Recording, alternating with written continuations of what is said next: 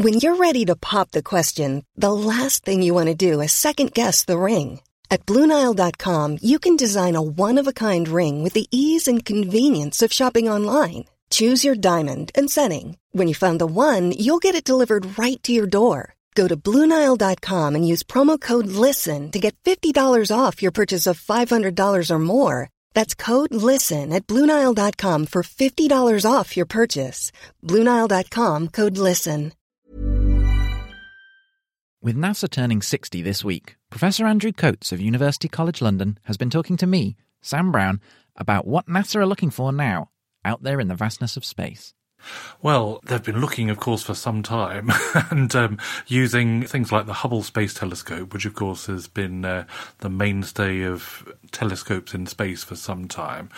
What they hope to do really is to look for the beginnings of the universe. So the universe started about thirteen point six billion years ago, something like that. But really it's looking at the processes which were involved in form- the formation of the universe and trying to push that back and understand more about when matter became matter. But pushing the frontiers to, to see further back is what's going to be done with the, the next step, which is the James Webb Space Telescope. So this will be launched um, in a couple of years' time. Will sort of take over from Hubble, really, as, as being one of the large instruments associated with astrophysics, you know, with looking back to the beginnings of time. As well as that, it will be possible to look at a number of other things. You know, with a telescope like that, one can look at closer objects and we'll also be able to look at extrasolar planets. Slightly closer to home, do you know what plans NASA have to explore the rest of our solar system in more detail? We've just come out of the Cassini mission. So the Cassini mission has been exploring Saturn um, for several years. And um, just last year, actually, the Cassini mission came to a fiery end in Saturn's atmosphere. An intended fiery end, I expect. Yes, it actually was intended, yes. The, in fact, the idea was to avoid objects which Cassini had itself discovered, which were particularly interesting. So Enceladus with plumes of water coming out of it from a subsurface ocean. We had no idea before the Cassini mission went there. And also Titan with some very complex prebiotic chemistry going on. And further exploration of the of the Saturn system is going to be very exciting. But before that happens, Mars is really a fascinating target. So what's happening on Mars now? So currently there are some rovers which are still working there, so the Opportunity rover and the Spirit rover. Those have been looking at water on Mars and habitability and finding out that Mars is quite habitable. And then NASA also have the Mars twenty twenty rover going at the same time. Mars is going to be quite busy in twenty twenty. So the Mars twenty twenty mission will, will gather up samples for a potential mission to actually bring samples back to Earth. So if we don't discover life on Mars in situ um, with missions like the ExoMars rover, there will be the chance of actually bringing samples back later and using much more complicated labs um, on Earth to analyse the samples, knowing where they come from. The idea of humans going to Mars has captured public interest lately, so I asked Professor Coates what he thought about the possibility of manned exploration of the red planet.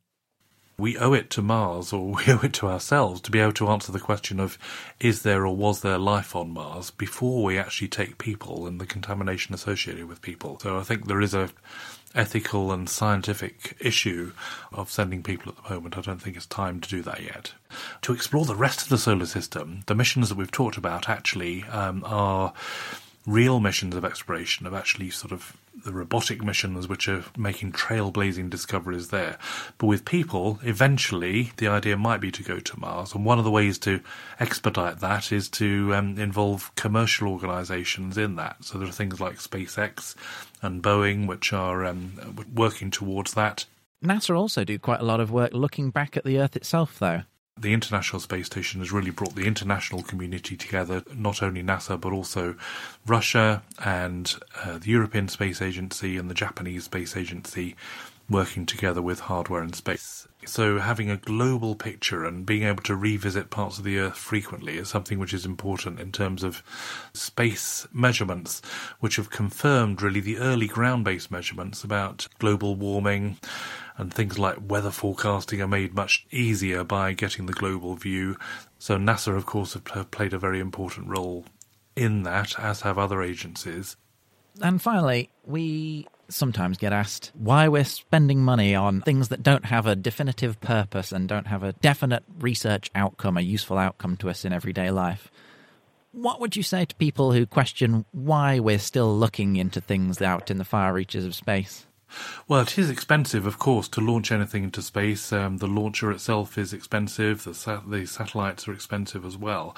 We use space for a number of different things, but that's not really what space science is about. We're about exploration. We're trying to understand our solar system and our universe and our place in the universe. And I think in order to do that, we need to understand more about um, the other planets and the astrophysical uh, processes going on in, in other regions. With that, we get a better impression of um, of what our place in the universe is. And I think, you know, for exploration terms, that's the reason we're doing it.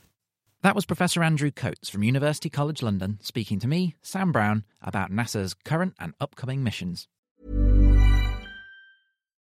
Botox Cosmetic, onabotulinum toxin A, F D A approved for over twenty years. So, talk to your specialist to see if Botox Cosmetic is right for you. For full prescribing information, including boxed warning, visit Botox Cosmetic dot com or call eight seven seven, three five one, zero three zero zero. Remember to ask for Botox Cosmetic by name. To see for yourself and learn more, visit Botox Cosmetic dot com. That's Botox Cosmetic dot com.